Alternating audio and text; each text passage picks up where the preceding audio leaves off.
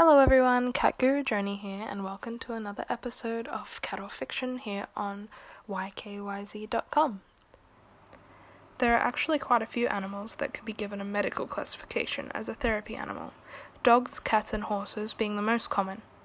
The issue is, for many with anxiety, and I'm not ashamed to say I suffer with anxiety and depression as well as some other issues, but that's a story for another day, and I have encountered immense difficulty getting a therapy animal registered.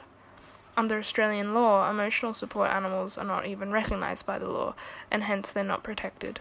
The reason for this being that the term emotional support animal is considered too vague, and there are no set requirements for emotional support animals' behaviour standards or roles. The reason they make it so difficult usually is because, as well, if you're renting, some owners won't want you to keep an animal, and basically, a therapy animal can accompany you most places a regular animal cannot. And it's fair enough that restaurants or private areas might not want you bringing your dogs inside for emotional support.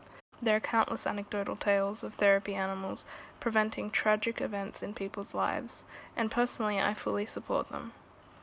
Do you have an opinion on therapy animals? Have you had an assistance animal? I'd love to discuss it with you. Until next time, Cat Guru Journey signing out.